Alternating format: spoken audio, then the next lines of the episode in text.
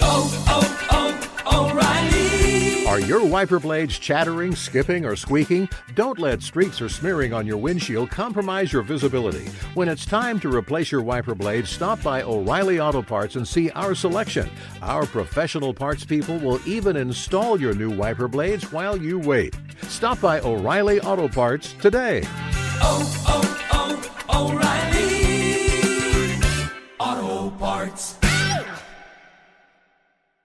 Maui Nui is on a mission to help balance axis deer populations for the good of our environment, communities, and food systems on the island of Maui. They've shared over one hundred twenty-six thousand pounds of nutrient-dense protein with the Maui community. Secure your spot now. Become a snack subscriber and join in helping to build more resilient food and ecosystems on Maui. Visit Maui Nui Venison dot com. That's M A U I N U I Venison dot com. And use promo code BEAR for twenty percent off your first order. Outdoor adventure won't wait for engine problems.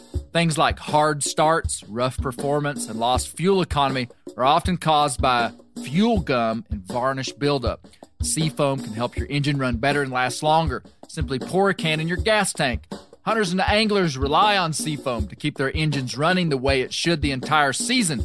Pick up a can of Seafoam today at your local auto parts store or visit seafoam works dot com to learn more.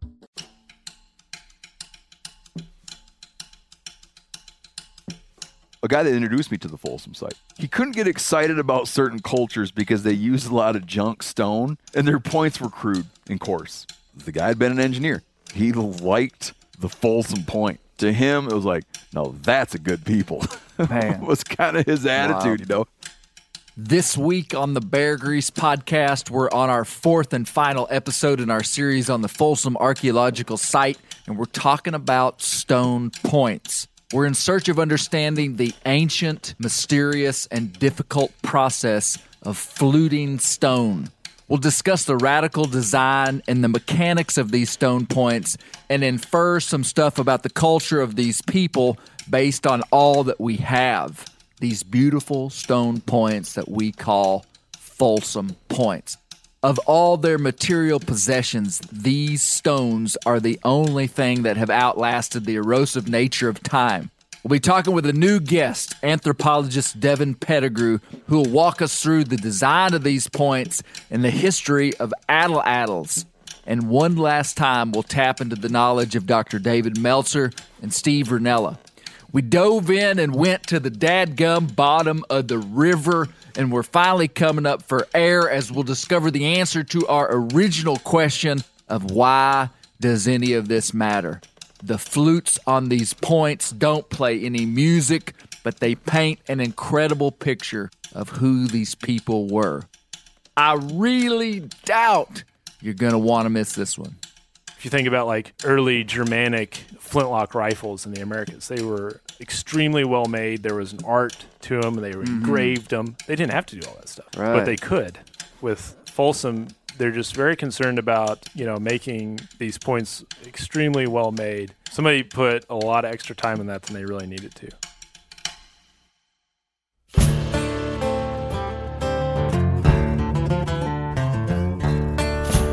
My name is Clay Newcomb, and this is the Bear Grease Podcast, where we'll explore things forgotten but relevant, search for insight in unlikely places, and where we'll tell the story of Americans who live their lives close to the land. Presented by F H F Gear, American-made, purpose-built hunting and fishing gear that's designed to be as rugged as the places we explore.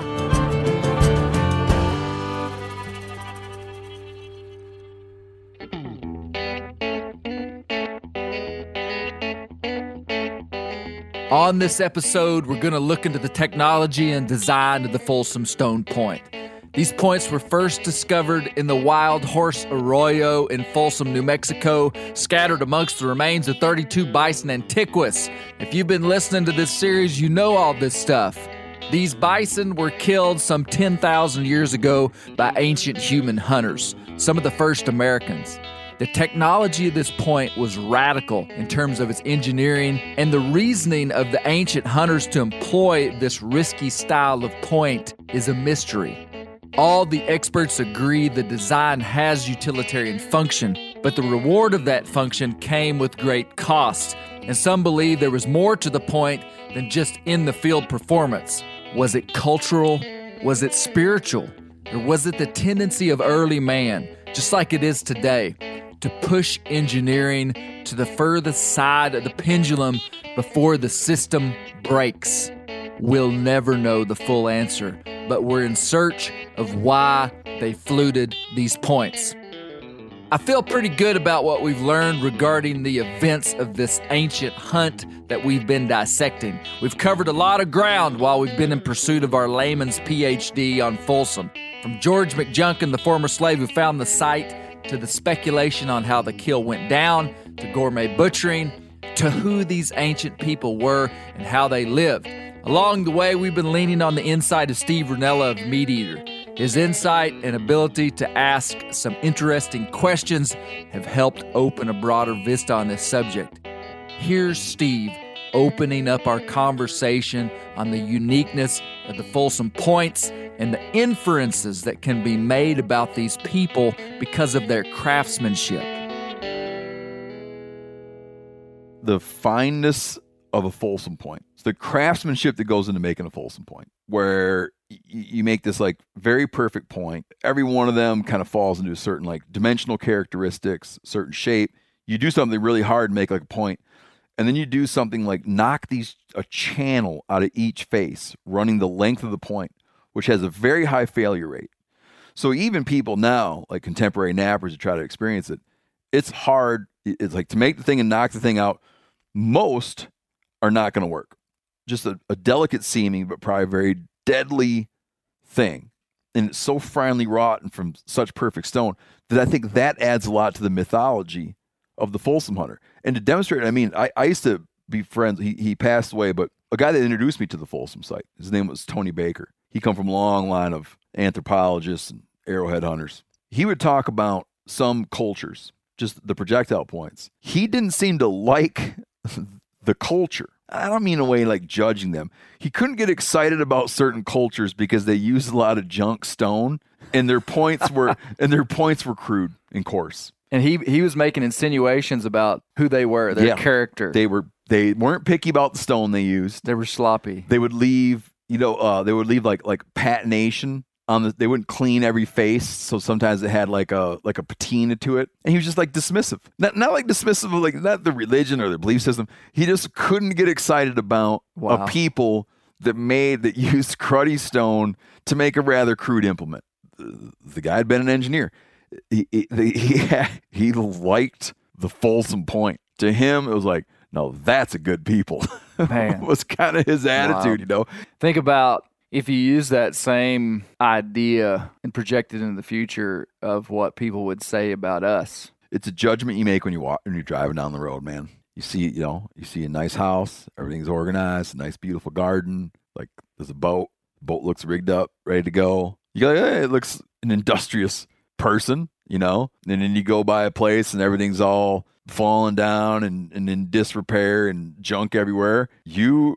Most, I'm not saying you, most people make a, yeah. a sort of subtle passing judgment sure. about what that person's, um, they're, they're sort of like, cra- like how they feel about craftsmanship, how they feel about organization, how, whether they're fastidious and tidy, you know, and, and in a similar way, I look at that point and I'm like, holy cow, man. Just We're inferring a lot from yeah, that just one a beautiful point. point. Let's say someone, somehow anthropological techniques get very, so sophisticated that we learned somehow that the Folsom hunters uh, really yelled at their wives all the time, okay?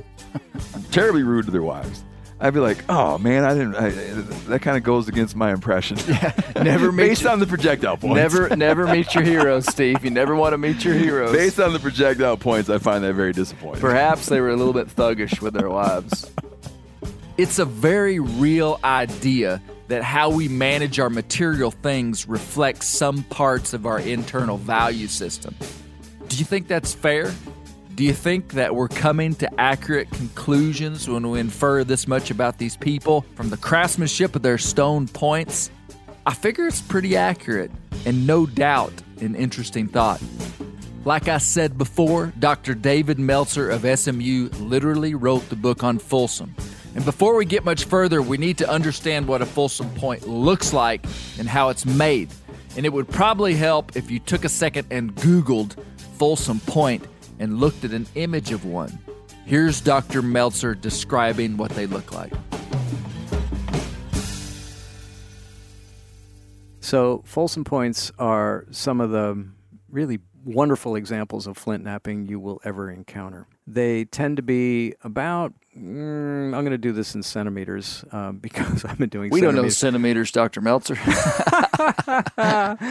Okay, so if you were a Folsom point, you'd be an inch and a half to two inches long, okay? Okay, there we go. Um, we're going to have to go millimeters, though, here, Clay, because I can't tell you what two to three millimeters in thickness is. Understood. Like an eighth of an inch thick, less than a quarter. Oh, much less than a quarter. Um, Thin. We might be we might be talking sixteenths. Uh, make them about an inch wide, and uh, they have this very distinct uh, flute. Think of it as a twentieth century bayonet, right? A groove up the face. And in fact, when they were first discovered, it was thought because when they were first discovered, it was you know World War One was just a decade, less than a decade old. It was thought that these were actually bloodletting channels, but then they realized right. that... The for better f- penetration. Like well, for you... better penetration, and then, you know, the animal's bleeding, and it just goes down that channel and out, right? Well, as it turns out, these points were hafted, by which we mean they were attached to spears, and the base of the point would have been anchored in the tip of a spear, and it would be wrapped and you know, held in place. And the um, there might be some foreshafts or perhaps a notch at the top of the spear in which the point would be wrapped up. Oh, he's got one in his hands. I've got one in my hands. This is uh, this is not authentic Folsom, and in fact, it's a replica of Folsom point. Mm-hmm. But the base of the point would have been hafted or anchored into uh, the tip of the spear. It might have been wrapped by sinew. Sinew. Uh, they might have used some sort of mastic to kind of glue it in there. But what that means is that the flute itself would have been buried inside the haft area, so it couldn't have been a very good bloodletting channel. Uh, these points were uh, beautifully symmetrical. Uh, they were often finely trimmed uh, with what we refer to as gentle sort of pressure flaking up mm-hmm. and down the edge, quite sharp, and would be used for um, hunting. These are not necessarily points that often had multi-uses. So earlier Clovis points, we often see that they were used as knives as well as okay. projectiles. These things are built to hunt. These are really spe- this is a specialized point. Yeah, it's a it's a it's a point that is intended to bring down an animal. But a lot of the time, because it's so thin, its its thinness makes it fragile. Uh, we often see impact damage. You know, when stone meets bone at high velocity, it breaks. Doctor Meltzer just brought up the weakness of the Folsom technology. It's thin and it breaks easily. However, that's also its greatest strength. Thin points penetrate well, can be made very sharp, and are easily resharpened when the tips break. Devin Pettigrew is an anthropologist and got his P H D at the University of Colorado Boulder. His research is in experimental archaeology, and he focuses on the tools and weapons of early hunter-gatherers. He's an expert on atlatls, and we're going to talk about those, but first he's going to describe Folsom points. Several times in this podcast, you'll hear us talk about Clovis points, and we'll describe them in contrast to the Folsom point, so it'd be good if we understood what they were. It's handy to think about the different style of points as different kinds of broadhead technology, like cut-on-impact fixed-blade heads or expandable broadheads. The Clovis technology is older than Folsom technology, and it's easy to see that Folsom was the next step past Clovis. Clovis is a partially fluted point, and basically about one-third of the base of the point had the slabs taken off the sides of it. The removal of the sides is called fluting. Folsom points are fluted the entire way down the side to achieve maximum thinness on the point. You can imagine people going, well, if a little fluting is good, I bet a lot of fluting would be even better. If that doesn't sound like human behavior, I don't know what does. Here's Devin.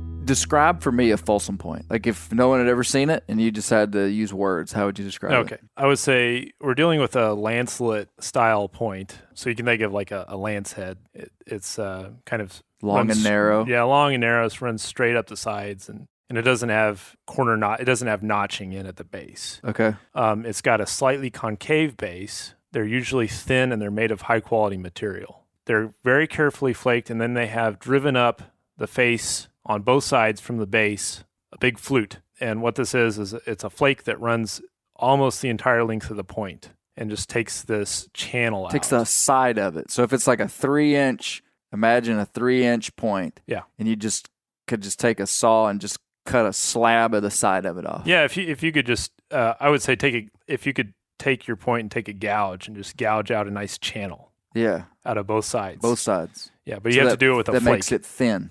It makes them very thin. Would it be done yeah. with one motion? Yes. So, I yeah, mean, they got to get right yeah. one time.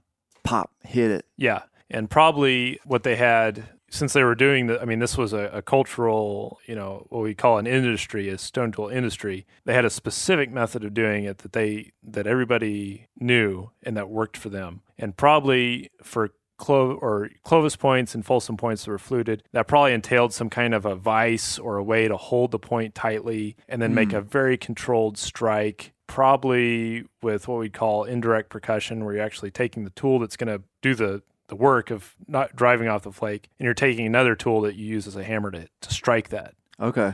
So you can set like everything chisel. Up. Like it'd be like if you're trying to knock a flake off a rock, you'd put a chisel on top of yeah. the rock and then clack it with yeah, a hammer. You, you can get the indirect Indirect percussion, yeah. Indirect you could, percussion. If your your chisel analog is right on because you could get the angle of it just right. You could put it right where you want it and hold it just right at an angle and then whack. Mm. That's probably how they were driving off those flakes in, you know, a very controlled fashion that was, you know, extremely... They had an art down to yeah. make these things.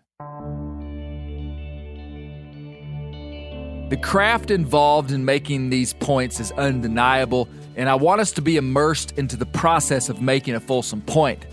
I want to hear it. There's some real-world drama because of the investment of time and using the valuable material that much energy was expended to acquire, and the risky fluting process right at the end either makes or breaks the point. No pun intended. Seems like the Bear Grease podcast, there's a lot of puns.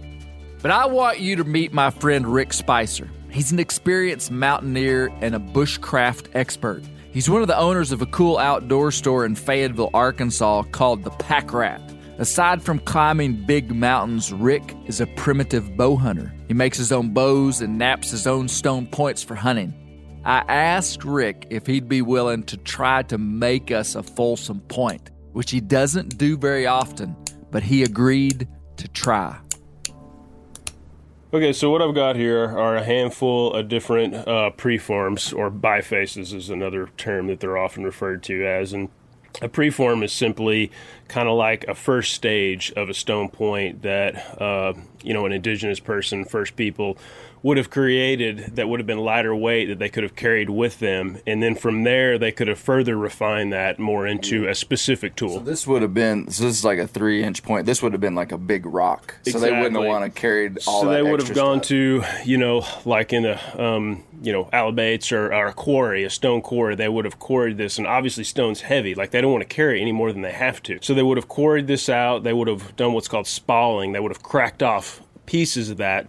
And then from those spalls, they would have further refined those down into these bifaces or preforms. And then they would have hauled those off to their hunting sites and then a camp. They would have further refined those into specific Finished tools. Them out into the, a point. Exactly. Yep. And so you have some. So you've already built these preforms for us today because that would have taken quite yeah, a bit of time to hone these down. Tell me how you're going to turn that into a Folsom point. Yeah, so that's, you know, where the rubber meets the road, right? And so the thing See about... if you're a real Folsom hunter. Right, right, right. So the thing that's so unique about the Folsom is the fluting process. And basically what you're doing in that process is you're striking it at the base of the preform to remove a very large flake off of it. And you're thinning that point down to basically the maximum amount so that when you fit it in the foreshaft, it's very, very easy. You're basically just splitting a stick and sliding it into the end of it. Yeah.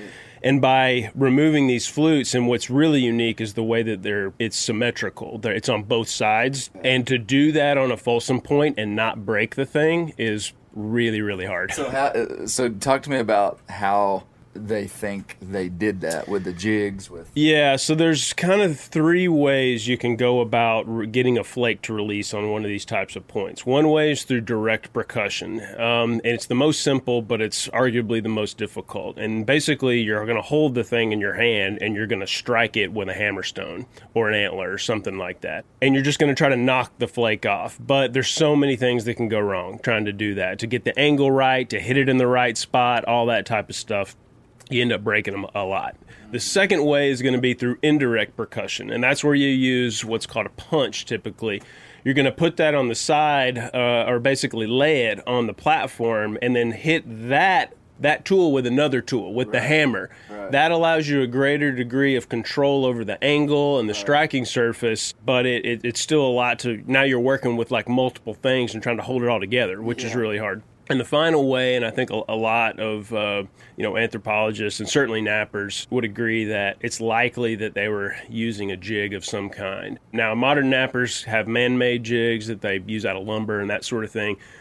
But I have seen, I've never done this myself, but I've seen demonstrations where basically you're driving a couple of sticks into the ground, you're putting the point upside down and bracing it up against these two sticks, which provide a stable surface yeah. to press against. Right. And then they're using a lever to sort of gradually apply pressure and basically like pop that flute off of really? the back. Yeah. And it's a it's a very, like say, I, I don't have experience doing it. I've not used jigs before. I've always used either direct percussion or indirect percussion. But I also break a lot of points, you know, yeah. in the process. So yeah. with this, though, um, we're using heavy-duty tools at a late-stage point in the process. Right, it's brittle. Where it's brittle, it's thin, and the likelihood of doing something wrong and busting the thing is really, well, really they, high. They say that they, they estimate thirty to forty percent failure, even with the Folsom yeah. hunters and people. Well, let's do it. Yeah, let's get get it going. So I'm going to basically work away... Rick is working on building a platform at the base of the point that will give him a specific spot to strike that, in theory, will cause the entire side of the point to flake off with one strike. The likelihood of failure seems really high to me. What are the chances this is going to be, this is going to work? I'd say there's a fifty percent chance I'll get a decent flute on it. There's probably a twenty, thirty percent chance that I'll break it. And a ten percent chance that we're going to get a flute that's even remotely close to a Folsom-style flute.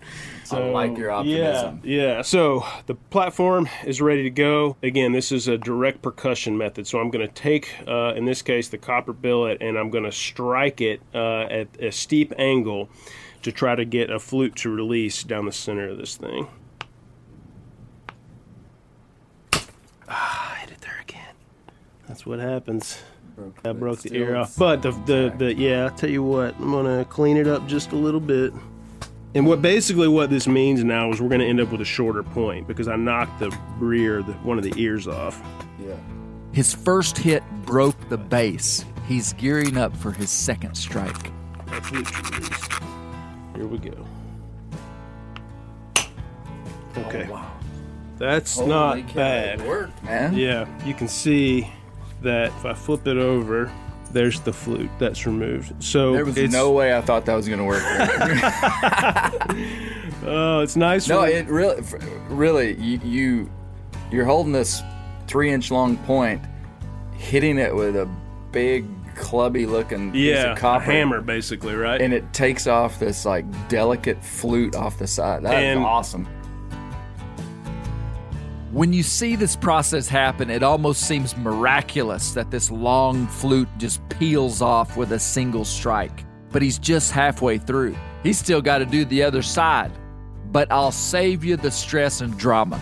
Rick was successful at getting a partial flute on the other side, but it wouldn't have been considered a true Folsom-style point. Rick said it would be closer to the partial fluting of the Clovis-style point. And if you're interested in watching Rick make a point, I'll put a short clip on my Instagram.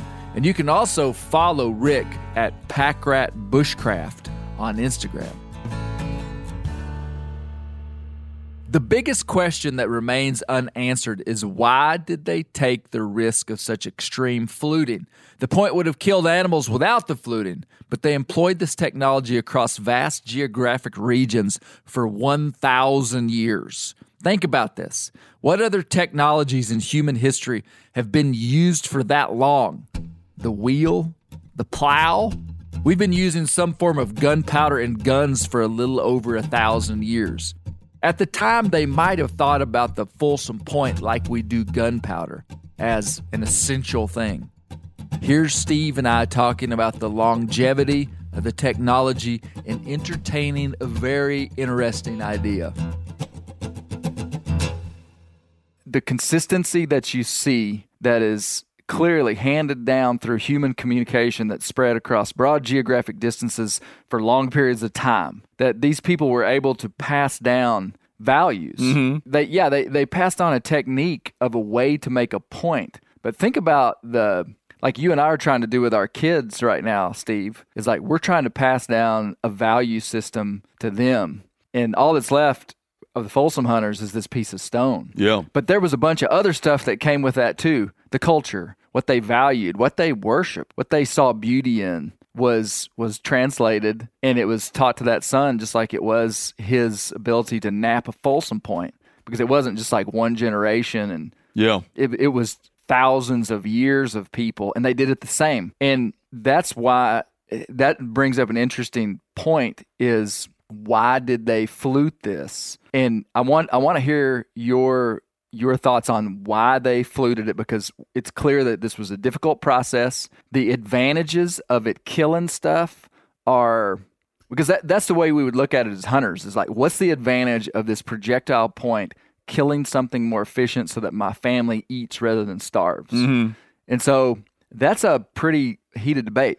What I, I there's an idea that is tossed out there that it was non-utilitarian, that the point was fluted, that it was, you know, and, and, and I'm not saying I buy it. I'm just no, saying I, I like the idea. I used to like that idea too. I used to like that idea too. And and let's let's just be fair and acknowledge right now. We don't know. We don't know. We ain't going to find out. But hear me out.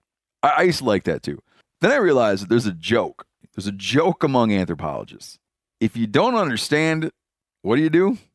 You say that it must have had spiritual significance. Or religious significance. If yeah. you dig a site and you find that there's five bison skulls at the site, and the bison skulls seem to have been roughly arrayed in a circle, it must have had spiritual significance. Not that, whatever they were doing that day, and how those carcasses were scavenged by dire wolves and dragged around, or whatever happened, it just so happens that that's how it they ended just up. Just laid there. Yeah. Or that you're finishing up and your kids are messing around and they put them in a little pile. You know, that tendency to look at things and be like, huh, must have had spiritual significance. It's just, there's, there's also just a lot of, who knows, a yeah. long time past. Now, let me give you something on the converse side real quick.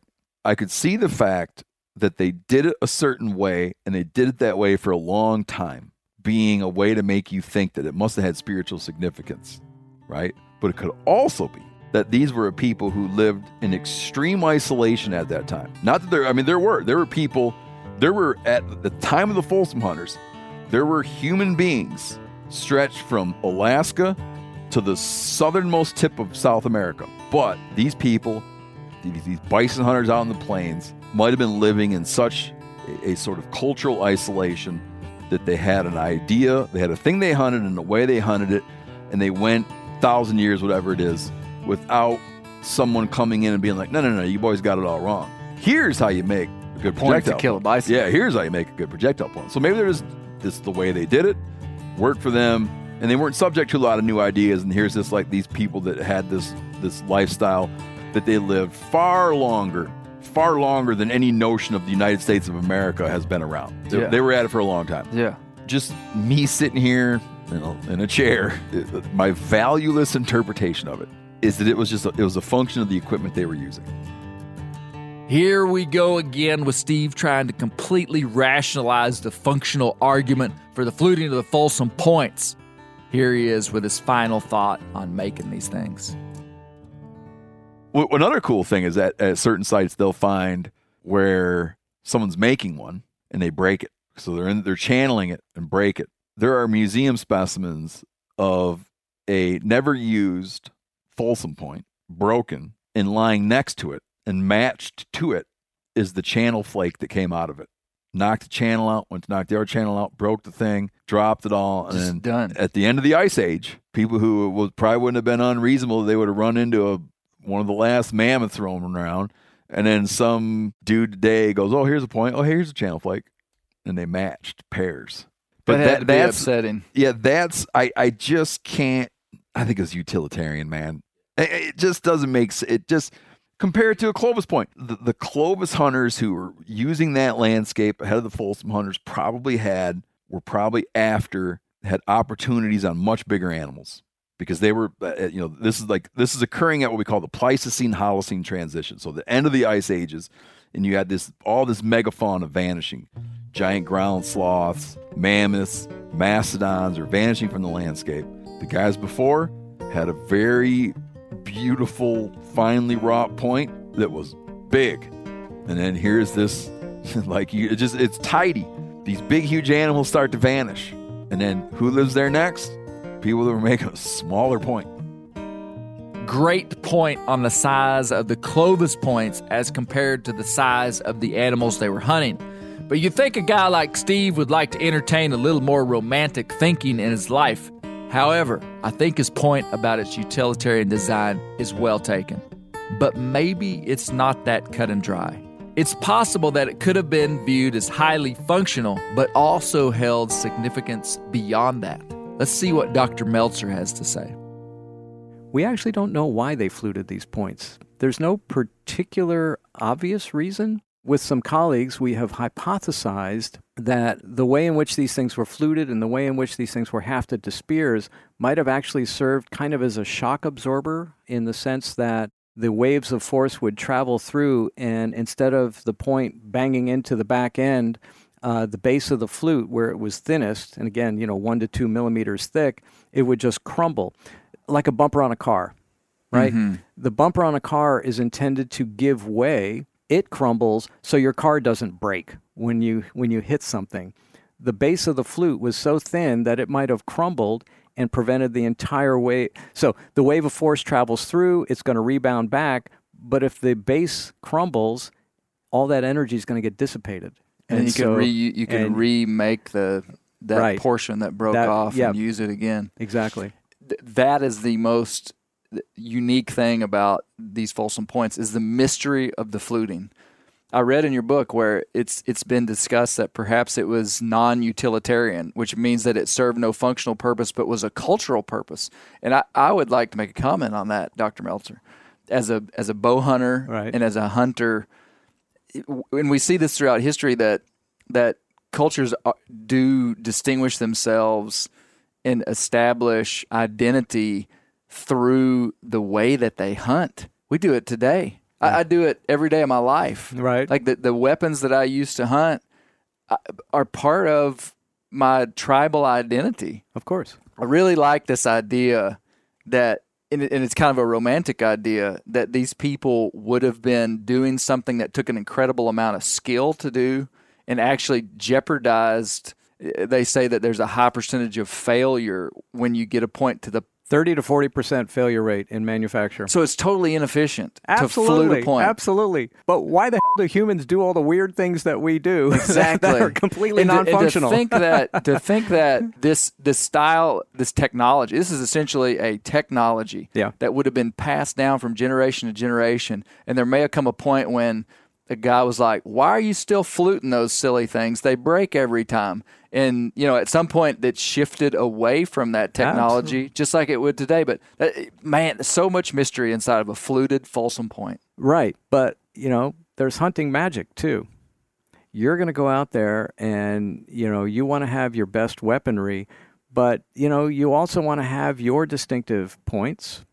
Uh, you're going to make your stuff. You're going to be in charge of your gear. And, you know, there may be a bit of ceremony associated with going out on a hunt. Because, look, going after an animal that was that big and could be that dangerous, um, there's there's two risks in hunting. One is the risk you're going to come home empty-handed. And the other risk is you're not going to come home at all because you're dead, mm. right? And so in some in some projectile points, at some sites, you see bits of red ochre, right? They're putting, um, and it's, it may not just be sort of part of the mastic that's holding the point on. It may be that there were ceremonies in advance of the hunt. And everybody's got their own weaponry that they make their own particular way. One of the things that was really interesting to me at the Folsom site, which I could never possibly prove, but it's just one of those things that, ah, you know, I'll bet it's right. I look at the assemblage of the projectile points from that site, and I am convinced that I can identify at least three separate nappers based on the style of the points that they make. And how would you ever prove that? You can't, yeah. right? But I look at these things and I say, you know what? That really looks like the same person. Yes. And I'm not saying same guy. Who knows? You know, maybe the women were were making Folsom points too. Um, I'm willing to bet the same person made this point and that point. And a different person made those two points. Um, yeah. And and think about it, too. If you want credit, I don't know, when you go out hunting with guys, do you say, it was my shot, I had the kill shot? Mm-hmm. Um, and you can tell because that's my arrow. mm-hmm. Yours is over there stuck in a tree. Uh, so you would have been able to distinguish. Yeah. You know, that's, that is so unique even today amongst flint nappers, is that it's a craft. It's an art. It's It's almost like a fingerprint.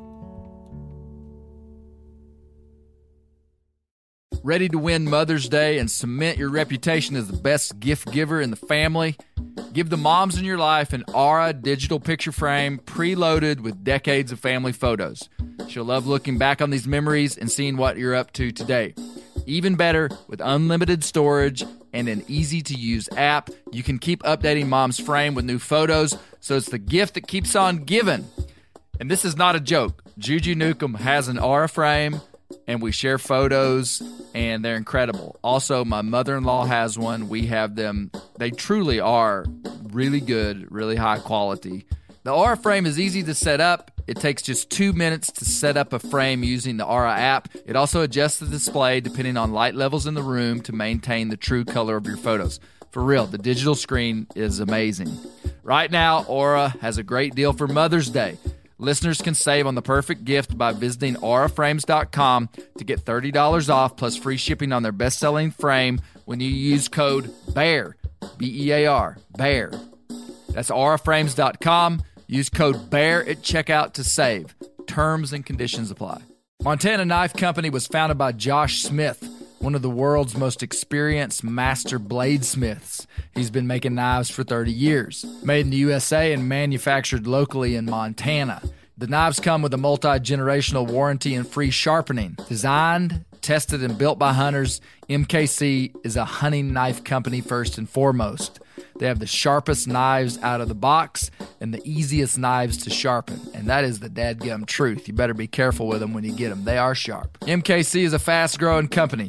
They just hired their fifty-fifth employee and are looking to hire about fifty more in the next year or so. I've carried a lot of these Montana knives, and the one that I like the most is their Speed Goat, which is a lightweight hunting knife, just the right size.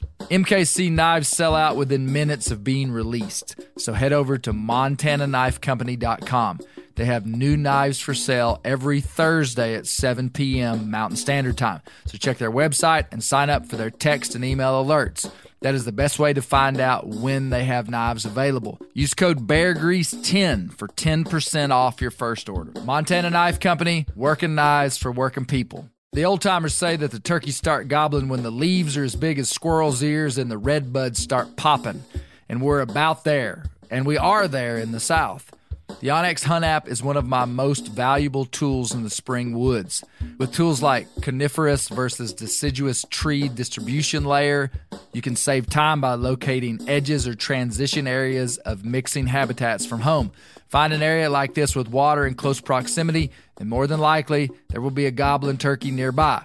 Knowing the exact boundaries of private ground ensures I stay on the right side of the fence, but can easily find public ground to go see if I can't strike a gobbler.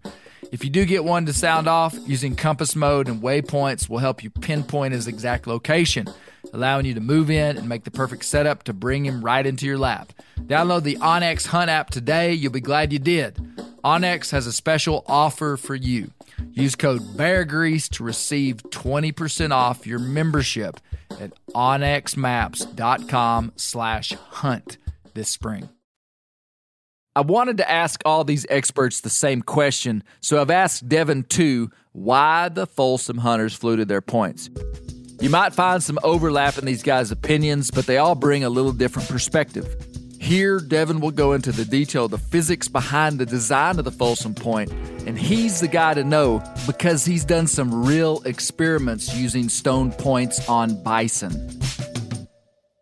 The question of the age is, why did they use this style of point? Why do you think they did it? Part of it is um, you have um, a cultural momentum aspect mm-hmm. where, where tools evolve out of earlier tools. So before uh, Folsom, we have Clovis points, and that's when we start seeing uh, fluted bases. But they're not, Clovis points are generally larger, and they're not fluting the whole base. So this was an older technology. Yeah. Clovis came before. Yeah. In Clovis, they did not flute the entire face of the point. Yeah, usually not. Base. Yeah, and then you see this this technique is kind of perfected. And with Folsom, they're just very concerned about, you know, making these points extremely well made. You know, I'd say part of it is just, you know, you can look at different cultures today and look at things that we make. And, and some of us are, some cultures are more concerned with something that's functional. It doesn't have to be to look, you know, perfect. If you think about like early Germanic flintlock rifles in the Americas, they were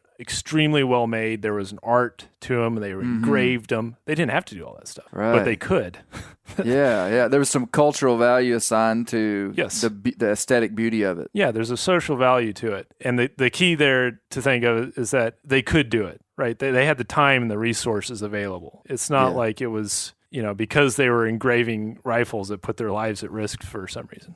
I see. So they, they had the resources available and the time available, apparently, to make points that looked that way. I want to hear why it was functional for these points to be this yeah. way, but you're saying that there was some, they're clearly, because of the craftsmanship of them, there would have been some just aesthetic value. Probably, yeah. We we can suspect that was probably the case. You know, wow. I mean, so there would have been there would have been pride in yeah. this point. Somebody would have been like, check this thing out. Yeah. Look, and they would have been like, really wow. Nice. I mean, if you look at some of those, you're like, wow. I mean, they really... I wonder what them. they called them, Devin, because they sure didn't call them Folsom points. No, they didn't. Folsom, New Mexico wasn't named till like, you no. know, sometime in the eighteen hundreds. They, they would have called them something, mysteries. wouldn't they? yeah. They would have had to have. Yep. Unfortunately, that's one of those mysteries. Wow. We'll never know. But yeah, I mean, some of those you look at them and you're, you just know. Somebody put a lot of extra time in that than they really needed to. Mm. So... It's an interesting thought to think that these people would have had a specific, widespread name for this style of point. It would have been a common word, but it existed and disappeared before written languages appeared on the earth. We'll never know. But they sure as heck didn't call them Folsom points. As a matter of fact, Folsom, New Mexico was named after the fiancée of the American president Grover Cleveland. Her name was Frances Folsom. Man, she got more than she bargained for, and I'm about tired of people naming stuff after famous leaders or their girlfriends in hopes of gaining political collateral. You guys remember the Cumberland Gap, don't you? Naming conventions are weird and rarely just. Though human technology has changed, we know that human nature hasn't, and some ancient hunter may have named the dadgum point after his girlfriend. We'll never know.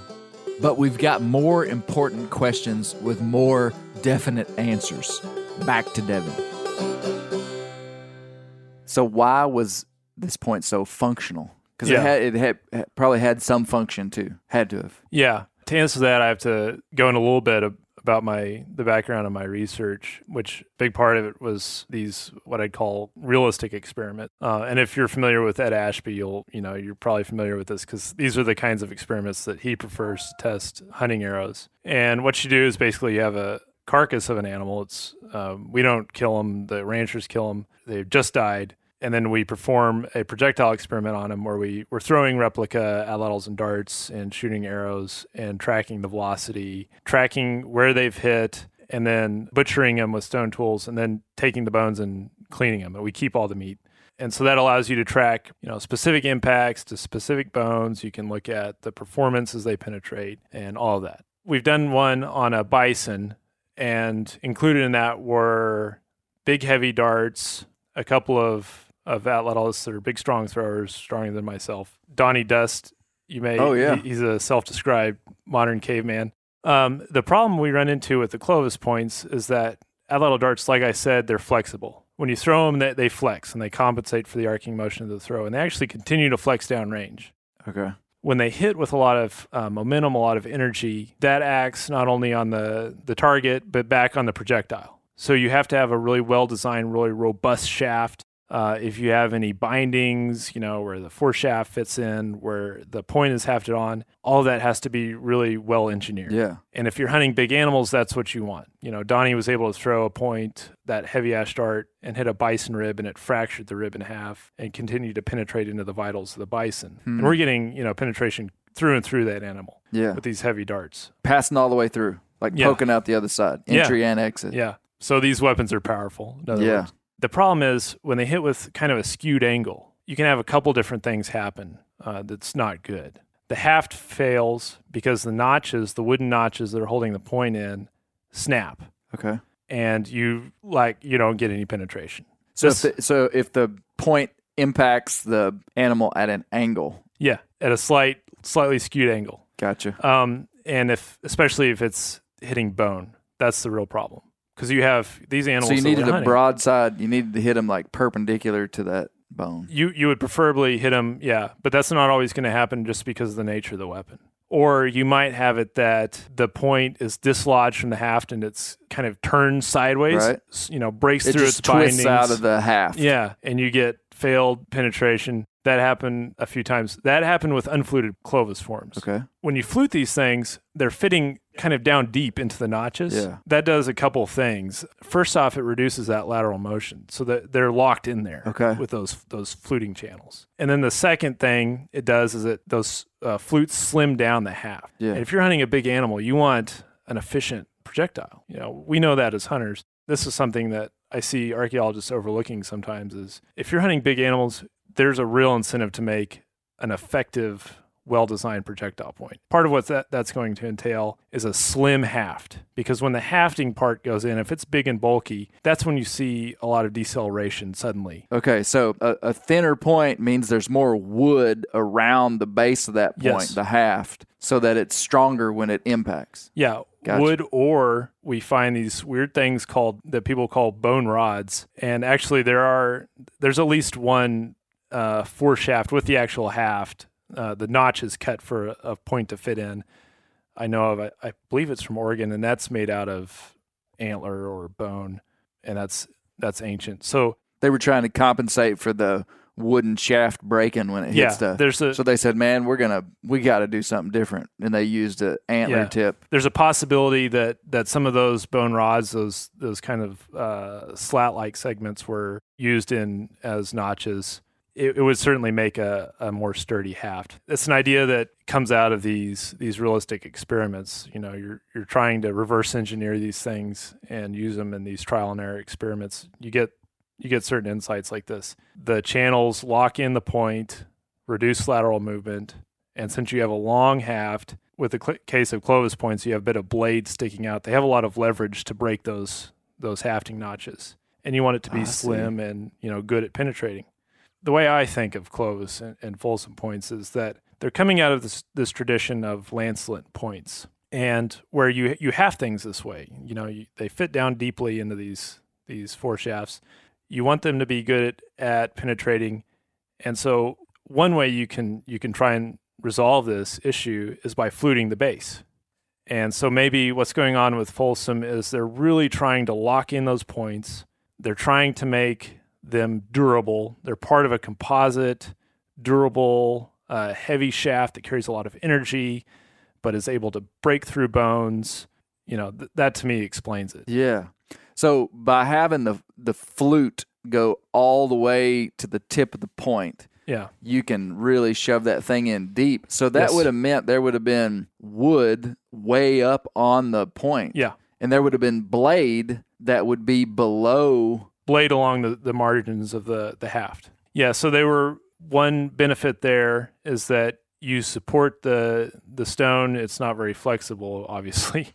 And uh, you get these bending fractures. Well, like where we would you put the about. sinew to attach the... Further down the base, they were grinding the bases so that they don't, you know, when you wrap it with sinew, when you do get those those um, skewed impacts or any kind of impact that pushes the, the point, you know, to the side and the haft, it can sn- it can cut through its own bindings. So they ground the bases. So they would have put sinew like on parts of the blade up the up the base that was ground, and then you just have this transition where they're no longer grinding it, and so the forward section of the point is unground sharp. Devin did a great job of explaining the details of the functionality of the hafting advantages of the Folsom-style point using his real-world experience. So now we've got an understanding of the broad picture of the potential reasons why they implemented this radical technology. But here's an interesting question. When did they move away from this technology? When did they stop doing that? So there was a point when we know that they started fluting points. Yeah. And then when did the technology shift? After Folsom. So Clovis folks developed the technology and um, their fluting points. Uh, Folsom take it to really kind of an extreme. I mean, when you're taking a point that to begin with is only four millimeters or so in thickness, and then you're driving off a, th- a thin flake that may be just one to two millimeters, um, that's serious skill. So the technology kind of the pendulum swung really far. Yeah. That yeah. happens all the time. Absolutely. In everything, doesn't it? Absolutely. So it's, eventually they were like, hey, guys, this isn't... We've gone too far down that road. Let's back up. turn I wonder, turn I, around. I guarantee you this happened, because this happens in my life with my dad. My dad gives me a hard time about gear that I use, you know, because he used this kind of gear and I use this kind of gear. Right. I guarantee you there was some Folsom grandpa who was like, dadgum, those young kids, they quit fluting those points. yeah, yeah, yeah, yeah. Yeah, so the stuff that comes after Folsom is unfluted, but it works just as well, um, yeah. which told you that fluting wasn't necessary because mm. you could do it. You know, for the next ten thousand years, nobody was fluting points, and they were still killing I animals. I bet those guys that started doing stuff different made fun of the old Folsom fluters.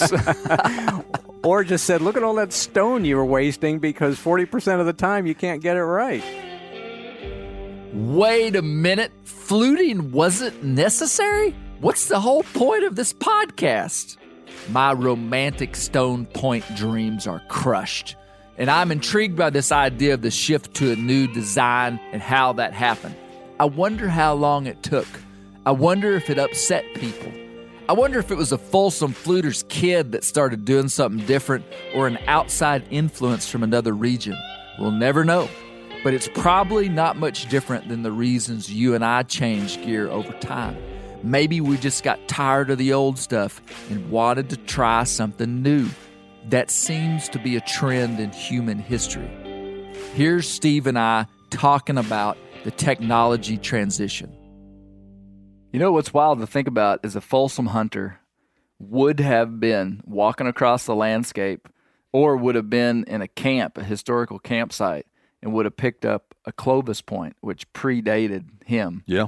And he probably would have been having, they probably had podcasts back then where the Folsom people talked about the Clovis people. Sure. Like we're talking about Folsom. There are sites where post, post-Columbian, so when we use like pre-Columbian times, like, like pre-contact times, there are post-Columbian Native American sites where in their collections of things were Folsom points. So they saw them as significant and yeah. old. Recognized it as something and kept it. Wow. And kept it among their things. They had to have talked about the technology, too, because they would have seen the difference in technology and understood that something changed and they did something different than they used to. And they had to would have thought that what they're doing now is better than what those guys were doing, or they would have done it like the guys back then. Because they were shooting it out of bows. They were probably like, huh, that's not going to fly good. That's not going to work. That's not going to fly good out of an arrow, out of a little thin little arrow. You'd have to think they would have looked and been like, yeah, I could I could figure that out. Like I could, you know, I get what they were doing there, but it's not something I would make. Um, yeah. Not how we do it now, but at a time apparently. That was a good point. They were like, those hillbillies.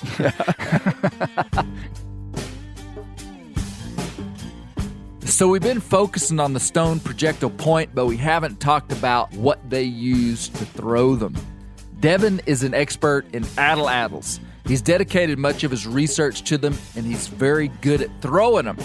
For us to finalize our layman's PhD, we need some intel on this primitive tool because they have been the primary hunting tool of humans longer than they haven't. Here's Devin talking about addle-addles. So why don't you just describe for me what an addle-addle is? The original word, you'd pronounce it something like atlatl, and that's from the Aztec language, Nahuatl mm. language. So we've we've anglicized it to atlatl. Say it again. How would they have said it? Atlatl. Wow, yeah. Just really short. Yeah, the last T L is pronounced like you put the tip of your tongue against the roof of your mouth and blow air around the sides. Atlatl.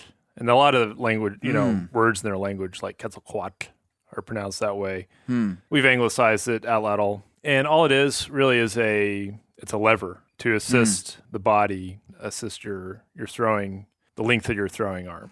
And uh, because you're you're lengthening out that throwing arm, and of course we don't, when we throw things, we don't just like push them straight out. Uh, we throw with an arcing motion, then the dart, the spear, which is, we call a dart because that's in archaic English means uh, just a light, usually fletched spear, which okay. is precisely what they were. Um, so it would be like a like what we would call an arrow, except longer. Yeah, except bigger. It's kind of like... So it, it would have fletchings on it. and, and Most of them. An addle-addle dart yeah. would have fletchings, yeah. so it would have feathers that would guide the flight of it. Usually. Yeah, not all okay. of them. You know, if you look at what uh, Native Australian people were using, they were using unfletched forms, and most of them pretty big. So these things range in size from, you know, pretty small, just like five feet tall to over thir- ter- thirteen feet tall in some really, cases. The arrows, the darts, the, the darts could be yeah. from five feet to thirteen feet. Yeah, so there's a huge range of variability in the weapon. But the dart has to flex because when you throw it, you're making this arcing motion. So it, basically it's compensating for for that arcing motion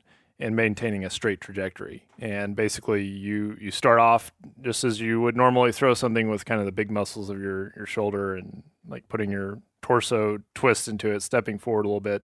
And then as you come in to the throw, you turn your wrist over, and that final wrist snap is what gives a lot of the velocity to the dart. The, the, the motion that you just made looked like a pitcher throwing a baseball. Yeah, precisely. I mean, it's, or, or a quarterback yeah. throwing a football. Yeah. Kind of the wrist snap that puts a spiral on a football or puts a precisely. twist on a baseball. Yeah, you think about a quarterback standing back there, and then he just steps forward and smoothly throws right right to the target. That's what you're doing. You're casting this thing. You cast the dart with the outlet on kind of a controlled motion. If you look online and like any... almost any archaeology museum, you see this ridiculous depiction where a guy's holding one of these things down by his waist, and then he's like running in, and all this, there's all this body motion. Well, you can throw them that way for distance. That's not what you're going to be doing when you're hunting. Hmm. You know, you're you're standing there and maybe taking a little step forward and and just smoothly casting it right where you want it to go. You know, it, when I think about an addle-addle and someone hunting with it, yeah, it, it's almost hard to fathom how you could be proficient enough to yeah for your food source to be right. totally dependent upon your ability to be accurate. But then when I see you making this motion right here, it's like yeah. I'm pretty decent at throwing a football. Right. And it's because I've done it my whole life. Yeah. And it's no different, is it? These people, no, this no. was just an extension of their yeah. of their body, of their mind. They just... Yeah, it's, you know, javelins, one thing, and there are ethnographic cultures that are really good with javelins, and they're they're quite proficient hunting with them. But one one way we've, we've come to think about this is it's easier for most people in society, more people in society, to learn to use this and to put power in it without having to be, you know, big and strong, or without having to, mm. to throw with some, you know, large or... you know, big body movements. So if you're, so if you're hunting deer, you know, elk, just imagine sneaking around with one of these things up and in the ready. And when right. you're ready to throw, it's just a smooth step forward and cast right to the target. Yeah. It is more challenging with a bow. You're you're stealthier. You know, you can shoot it from a crouching position. There's less body movement. So if you're hunting a swift, wary animal like a whitetail, it's it's just a stealthier weapon. But with an outlettle and dart, you know, you can hunt medium-sized, small animals like that. But after the bow comes in, it seems they continue to use it, particularly for large animals like bison in open mm. environments. Because these, these darts, they you can make them quite heavy. They carry a lot of energy, a lot of momentum, and they're they're very powerful. So it's easy to make the weapon powerful, mm. which is hard to do with a bow and arrow. Fascinating stuff. The simplicity of the atlatl is hard to argue with, but we need to clear something up. What is the timeline of usage between atlatls and bows? I've always wondered that. Devin's answer surprised me, and the complexity of that answer has to do with what he calls preservation bias. So that brings up a great point that we need to talk about is the timeline of an atlatl and a bow. Just it, yeah. give us a give us a time picture of this technology when it came in. Yeah, so we don't know quite how old the weapon is. The earliest definitive examples, which, and when I say definitive, we're talking about the parts of the actual atlatl themselves, not the, the, the projectile points is usually all we have to look at. It's really right. hard to tell what you're looking at just from a projectile point. But the oldest definitive examples c- come from caves in Europe, and they date back almost twenty thousand years. Wow. Uh, the weapon's probably a lot older than that. Well, when we're, when you're talking about archaeology, it's so it's always so fascinating because, like, th- so they found an atlatl at, they think it's twenty thousand years old. You know, what's the chances that was the first one that a human ever right. made, you know? Precisely. They probably didn't find that one. Precisely, yeah. You have preservation bias. That's that's always a problem with the earliest evidence. Preservation bias. Now, that's a new word. I like it. Yeah, that's that's one of the, the things archaeologists have to contend with is the fact that when you're walking around as a hunter-gatherer doing things on the landscape, how much of the stuff that you do and make and, and leave behind, like the, how many of the hunts that you've you've undertaken are going to stick around so archaeologists can find them twenty thousand years later? Very right. few of them. So you have to mm. build up enough culture on the landscape, enough people doing things that eventually you leave, you start to leave signs behind. So you're saying that maybe we're building these narratives off of stuff these people were doing that maybe wasn't even a major part of their life. I mean, I, that's not what we're talking about with the atlatl, but that's possible. Like, because we're only finding the things that could be preserved. And so maybe that little sector of their life was, maybe it was important, maybe it wasn't. Yeah, it's just something they left behind, and, and we happened to find it. But there was other stuff they were doing that was not capable of being left behind. Precisely, yeah. That could have been massive. Yeah, I was talking to students the other day about those early footprints in New Mexico. And I said, how many of the, you've walked around on the earth, how many of the footprints you've you've left behind do you think would last, you know, over twenty thousand years? And they're like, none. yeah. yeah. Yeah. So it's just all, they did all these things, you know, they made uh, nets out of plant fiber and hide clothing. And it's extremely rare that you get that kind of evidence. And I mean, even the, the hard artifacts you leave, like stone tools, they need to be in places where the site gets preserved and it's, you know, not too buried, but it doesn't get washed away by a river. You know, there's all these variables that go into uh, preservation of archaeological sites mm. and then allows us to find them. So when did the when did the bow come in? So atlatl's been around for at least twenty thousand. Yeah. When when was bow technology? There's pretty good evidence for the earliest bow technology about seventy thousand years ago in southern Africa. So the, the bow is older than the atlatl. Are according to our evidence. Really? Yeah, it's, okay. Which is kind of funny. The bow didn't spread rapidly. Uh, what we're looking at are projectile points that are uh, strikingly similar to historic, ethno-historic projectile points used with bow and arrow technology in Africa. And they have all this, all the signs, you know, of, of impact damage and, and residue analysis and all that. To so we're basing... Yeah. This totally off the size of the point. Well, the size of the point, the the damage that they have incurred, striking some hard object. Wow. Um, the microscopic wear. So there's macro and microscopic wear. You know, macro being with the naked eye, microscopic. If you look at it under a microscope, you can see like impact striations from where they've penetrated something, residues left behind from the hafting where they were hafted, mm. and, and definitely the size is very important. But if you look at these these points, they're very much like what people were using up to uh, the historic period in Southern Africa. But in North America, the bow didn't come along for a long time. There are suggestions that it was appearing in the Arctic five thousand years ago or, or more. But, you know, again, we're just looking at, at point sizes mostly and point styles. So we're not dealing with definitive evidence. By two thousand years ago, though, it has entered down into... And this what, what caused it to actually start to spread is... tricky because clearly people were connected for a long time, you know, from the far north into the, the middle of the continent. But it, is, it finally started entering into the middle of the continent around two thousand years ago. So this is a long time after it started back over in Africa. So the Precisely. Technology just spread. Or yeah. Did, did it spread? Do we do we know that it would have spread from human to human contact, like sharing technology, or yeah. was it convergent? Did two yeah, people have the same idea at the same time in different yeah. places? Yeah. Was it disseminated or, or was it independent evolution or independent ev- invention of the technology and evolution of the technology? That's a really hard question to answer.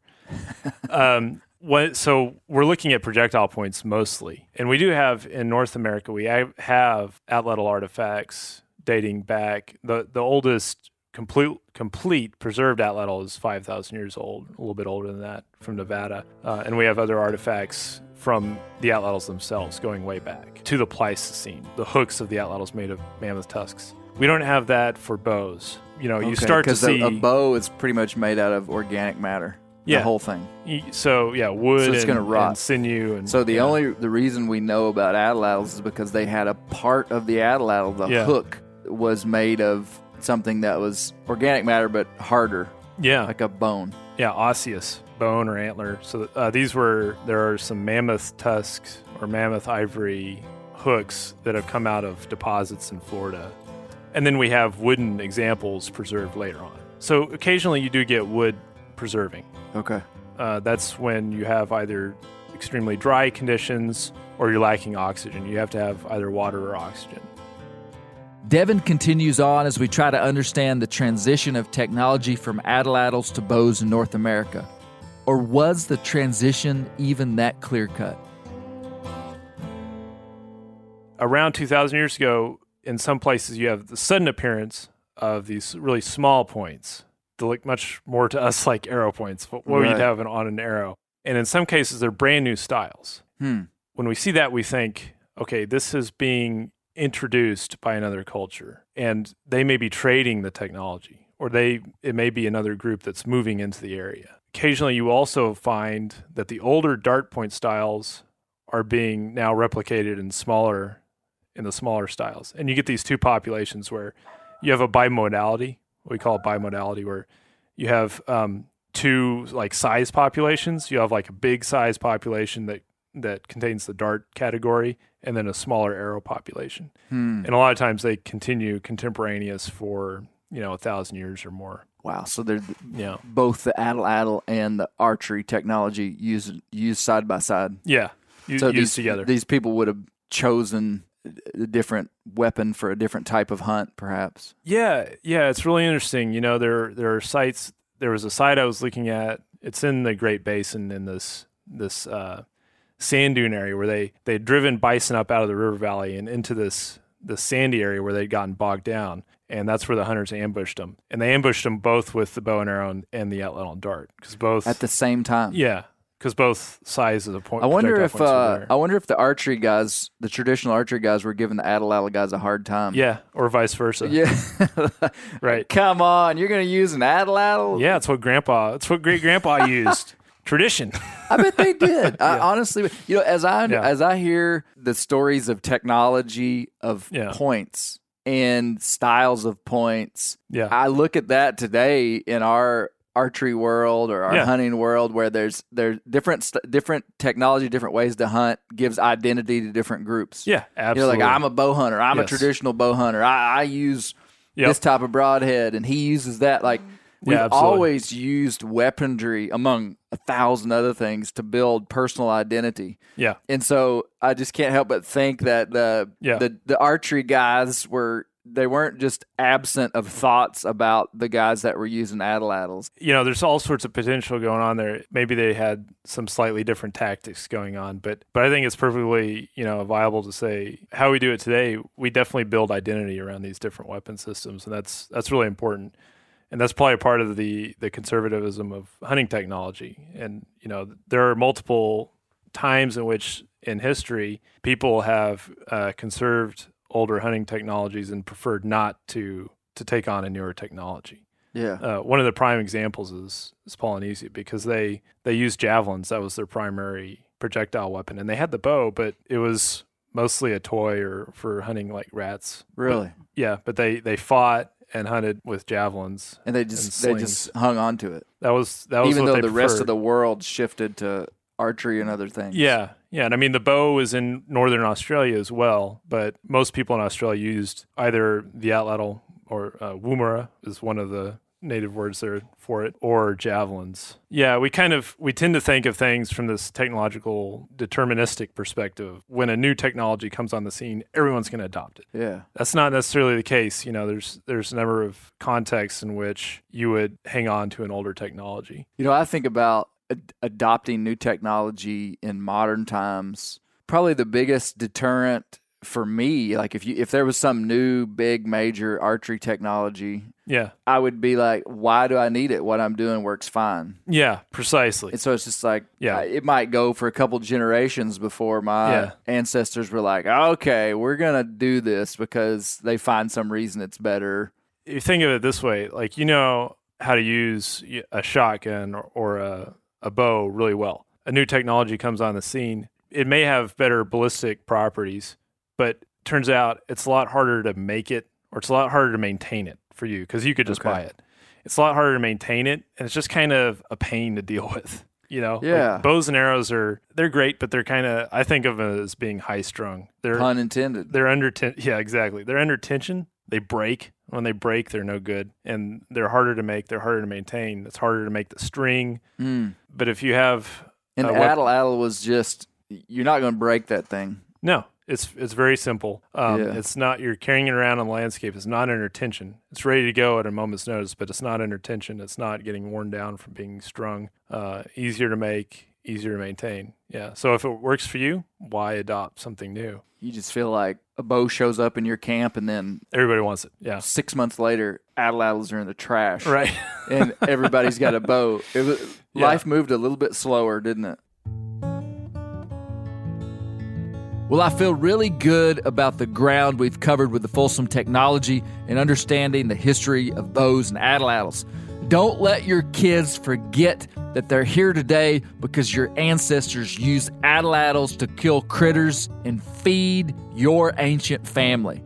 That is a fact. As we come to the end of this Folsom series, I want to bring it back to the original question that we started with. Why does any of this stuff matter?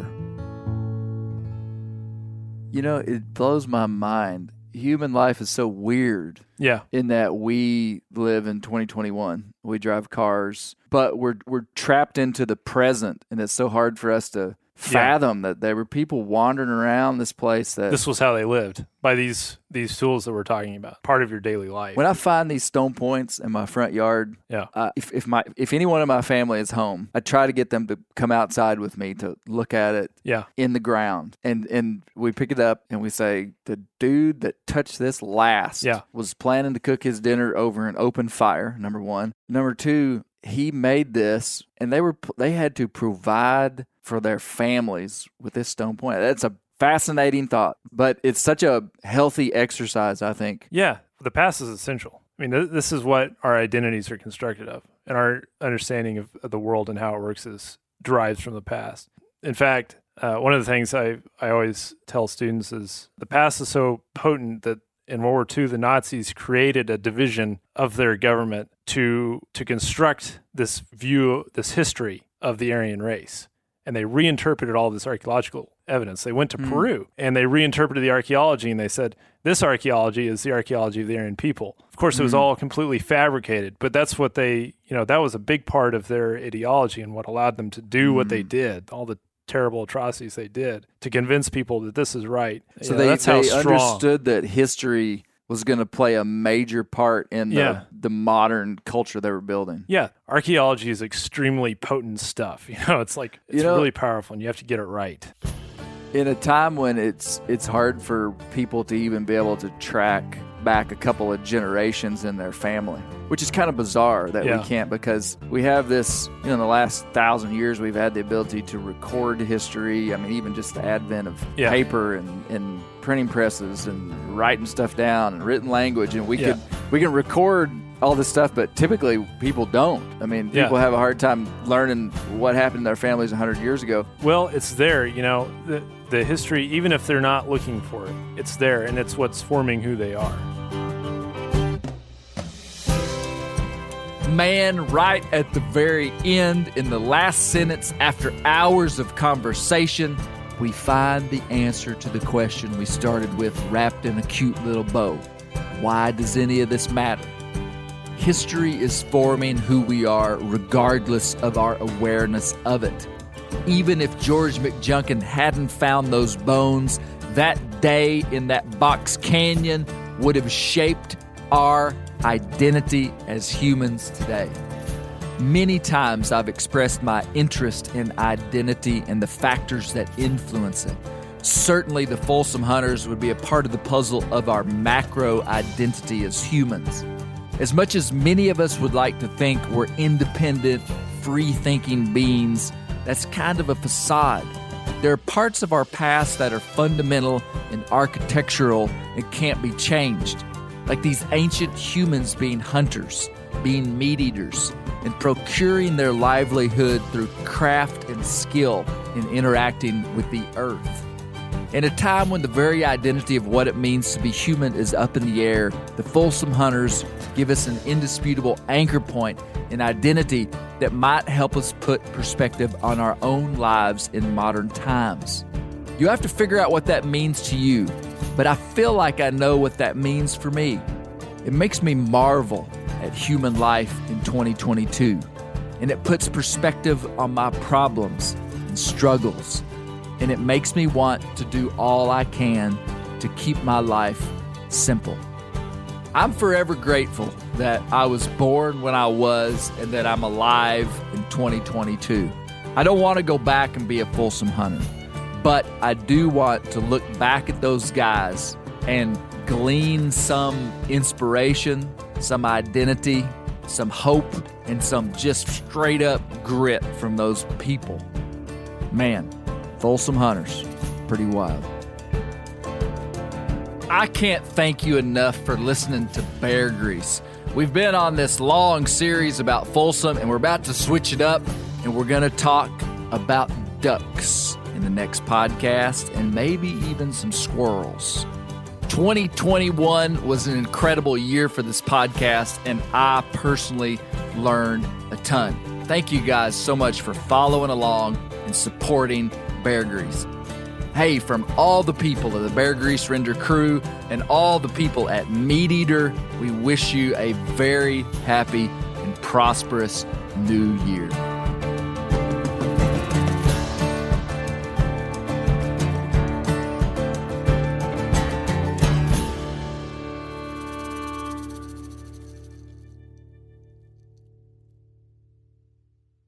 Hey, we're going to take a little break here and talk about Interstate batteries. Now, if you're like me, enjoying the great outdoors, you need gear that is as reliable as it gets. That's why I power my adventures with Interstate batteries. I use Interstate batteries in my boats. I use Interstate batteries in my camper. Great for your truck, too. From Alaska to Montana, they're outrageously dependable. Battery is essential. With over one hundred fifty thousand dealer locations, finding one is easy. For all your vehicles, land or sea, choose Interstate. Head to interstate batteries dot com and find your power today. Maui Nui is on a mission to help balance axis deer populations for the good of our environment, communities, and food systems on the island of Maui. They've shared over one hundred twenty-six thousand pounds of nutrient-dense protein with the Maui community. Secure your spot now. Become a snack subscriber and join in helping to build more resilient food and ecosystems on Maui. Visit Maui Nui Venison dot com. That's M A U I N U I venison dot com, and use promo code BEAR for twenty percent off your first order.